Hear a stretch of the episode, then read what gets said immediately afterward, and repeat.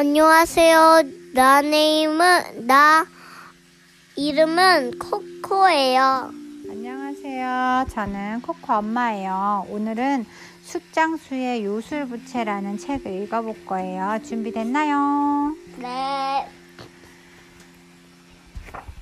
숫, 옛날에 부자로 살고 싶은 숫장수가 있었어요. 어느 날 숫장수는 집 앞에서 빨간 부채와 파란 부채를 주었어요. 이건 분명히 신령님이 나한테 주신 거야. 이왕이면 돈과 쌀을 주시지 쓸모없는 부채를 주실 게 뭐람. 숫장수는 투덜거리며 빨간 부채를 붙여보았어요. 그랬더니 이게 웬일이에요? 코가 점점 커져서 코끝이 땅에 닿는 게 아니겠어요? 큰일 났다. 이 일을 어쩌지? 놀란 숫장수가 이번에는 파란 부채를 붙여보았어요. 그러자 길어졌던 코가 원래대로 다시 줄었지요. 이제 보니 이것이 요술 부채로구나. 이 부채로 나도 부자가 될 수 있겠는걸? 숫장수는 요술 부채로 돈벌 궁리를 했어요.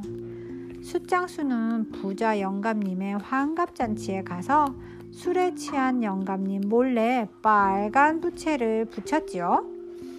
부자 영감님의 코가 길어지자 영감님은 벌쩍 뛰었어요. 어이구 내 코가 왜 이래? 누가 내 코를 좀 고쳐주시오. 제가 고쳐보겠습니다.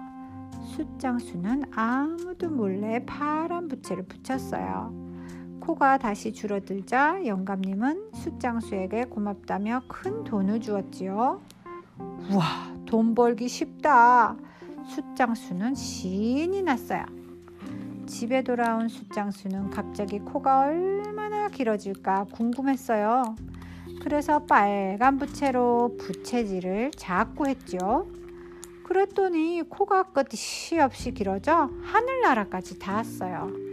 하하, 이번에는 하늘나라에 가서 돈을 벌어볼까? 숫장수의 욕심도 끝이 없이 자랐지요. 옥황상제는 숫장수의 코가 하늘까지 올라오자 이렇게 명령했어요. 저걸 묶어라! 숫장수는 놀라서 파란 부채를 붙였어요. 코는 순식간에 줄어들어 숫장수의 몸이 하늘까지 올라갔지요. 저걸 풀어버려라! 묶었던 코가 갑자기 풀리자 숫장수는 땅으로 뚝 떨어지고 말았답니다.